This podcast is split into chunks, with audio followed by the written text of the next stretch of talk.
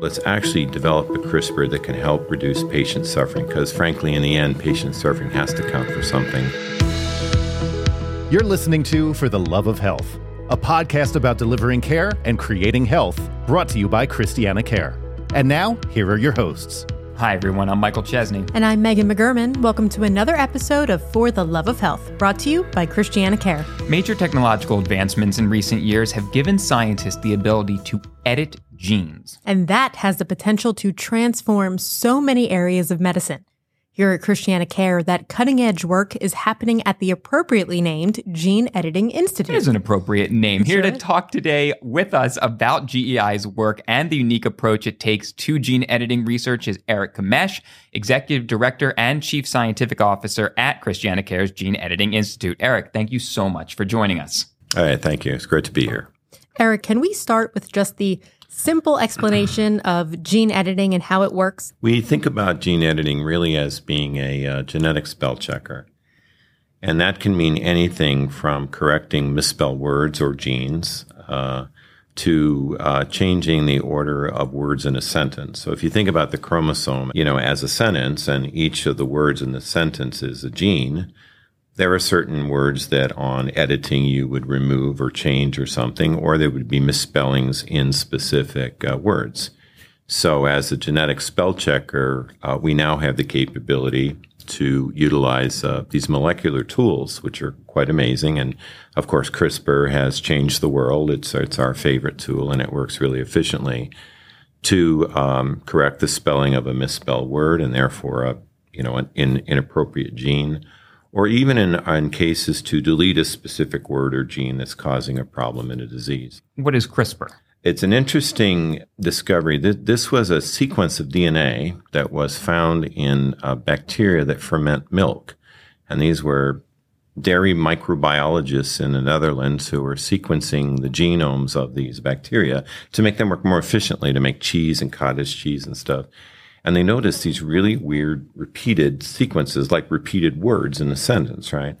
And um, it turned out that they were specifically remnants of an, of an event when a virus infects a bacterial cell. The bacterial cell amazingly has this ability to fight it off. CRISPR carries out that destruction. Um, it went along as a really quiet field for many years until in about 2012, Jennifer Doudna and Emmanuel Charpentier recognized that that could be used in human cells. So they took it out of bacterial cells, manipulated it a little bit, and produced the CRISPR that we all know and love now. So a fascinating story about how science really works. People in the Netherlands working on fermentating cheese, and now suddenly it's the greatest molecular tool that we're able to use. And Doudna and Charpentier won the Nobel Prize. So it ignited the field by 2012.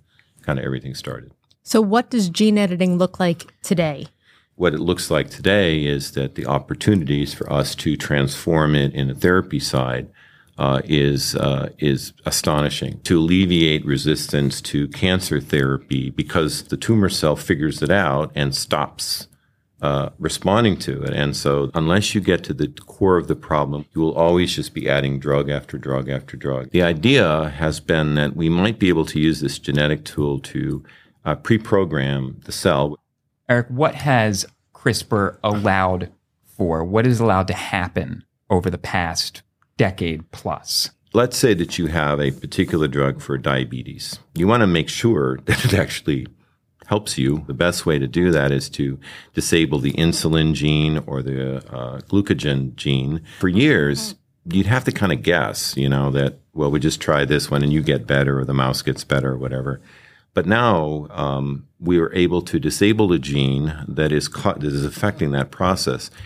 And we now know that if the drug has no effect, then it then that's the gene that is causing the response. And so it's helped in drug development amazingly in that way.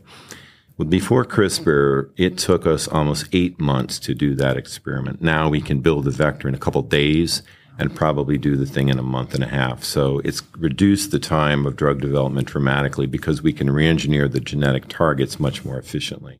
Eric, what are the current goals for gene editing and who else in the United States is doing this right now? I think there are a, a number of people who have uh, been convinced that we can modify the genome of a plant, a corn, sorghum, um, to enable the corn to grow more robustly, survive drought. In third world countries where wheat or corn is absolutely required, if you get a pest that goes through there and wipes it out, they, they starve. So I think that's one. Um, the genetic engineering and drug development. You know, in the end, it's about human therapy from sickle cell disease, cystic, Crigler-Najjar, or a form of cancer. That's kind of where, where the, the field is kind of heading. I would say about 15 to 20 years ago, um, there were a few university based laboratories that worked on gene editing. Probably in the early 2000s, suddenly a few companies started to wander into the space. And after the emergence of CRISPR in about 2012, 2013, now it is both medical centers, university based research, and now fully engaged companies that do only gene editing uh, to develop new therapies. So that makes Christiana Care's Gene Editing Institute an outlier, the only institute yeah. of its kind at a community based health system. How does your team's work differ from what might be happening at a university, at a major medical research facility?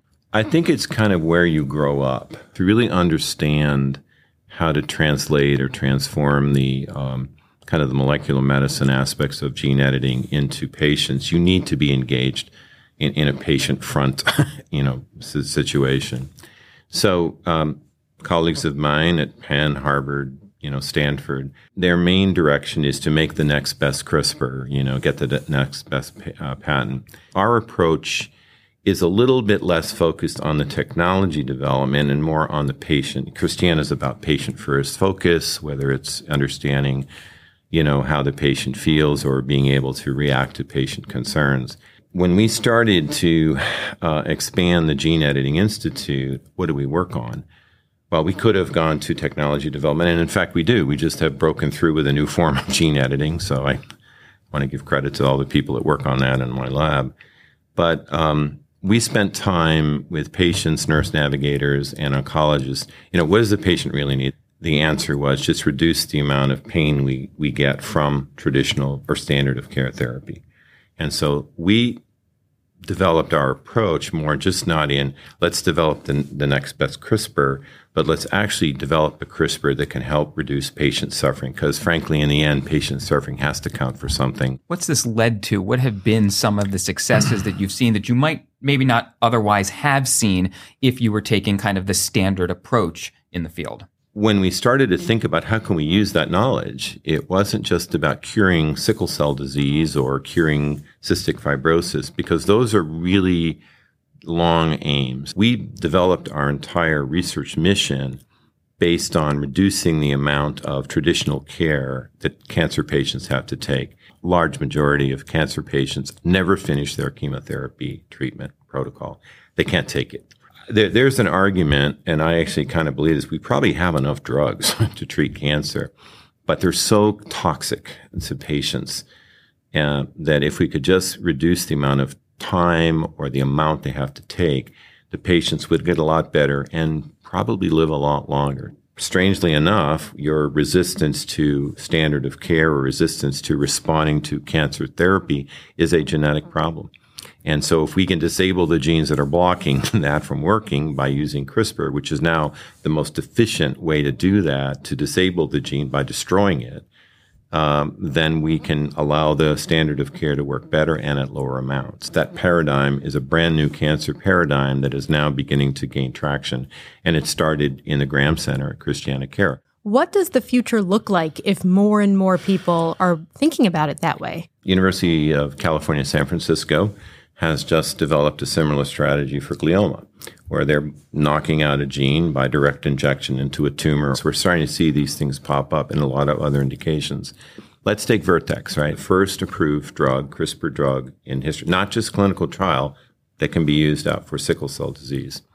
They do the same approach we do. So you're starting to see the use of CRISPR to destroy a function that's causing an adverse effect in patients. And to me, that's absolutely the right way to go. One of the things that you've really made sure the Gene Editing Institute is all in on as well is focusing on underrepresented right. populations and how they're impacted by and how they interact with gene editing. Can you talk to us about that? This is a lesson that I learned coming to Christiana Care. In in many cases, these technologies never reach minority groups. So maybe now is a time where we have a new technology that we don't have to go backwards. We can actually incorporate everybody into it. And some of that has to do with just making sure that we demystify um, this kind of therapy. It's not a stretch to say that many underrepresented communities, populations of color, minority groups uh, have not had a good uh, experience with innovative technologies that come to them and are thrown on them. While we go out and talk to groups all the time, uh, I didn't think that was enough. So we created um, a um, an educational module in which we felt maybe the best way to demystify this is to use students, younger people, to get them thinking about that these innovative technologies, of which gene editing is one, is actually not something to be afraid of, but to embrace. And so we created a learning space called the Learning Lab, where we bring in high school students from around the state to actually do a hands-on experience in gene editing.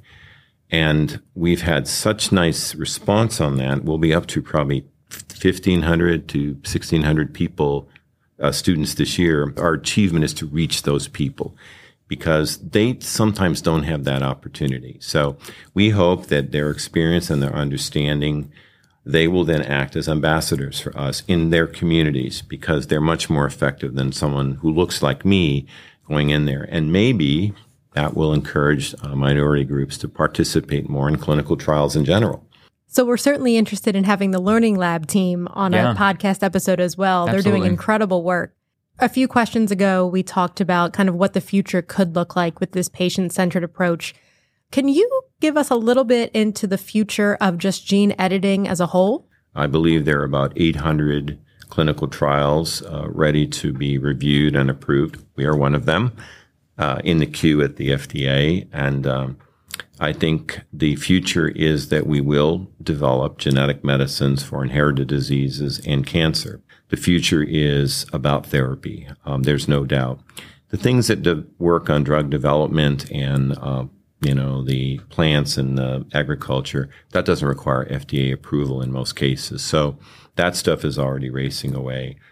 Um, I I want to be selfish here and say I hope the future is what Christiana does, and that is that patient first gene editing approaches. There are many failures in the gene therapy space. We had a lot of promises, uh, particularly from major universities, that we were curing cystic fibrosis using a different form of gene therapy, and those have pretty much gone away, and they started about 20 years ago. I think that if we think about the patient first and tailor the precision medicine uh, using gene editing to help them overcome the suffering they have. I think that is the long term future. And I'm, I'm really delighted that I learned, you know, from this health system that think about the patient first and then fill your technology back in. I think that's, that's hopefully where the future is going. And as I said, when we go to meetings, there's a lot of attention about what's going on with GEI. I fortunately have an incredibly great staff of people who attend all meetings and they're usually um, pretty well uh, crowded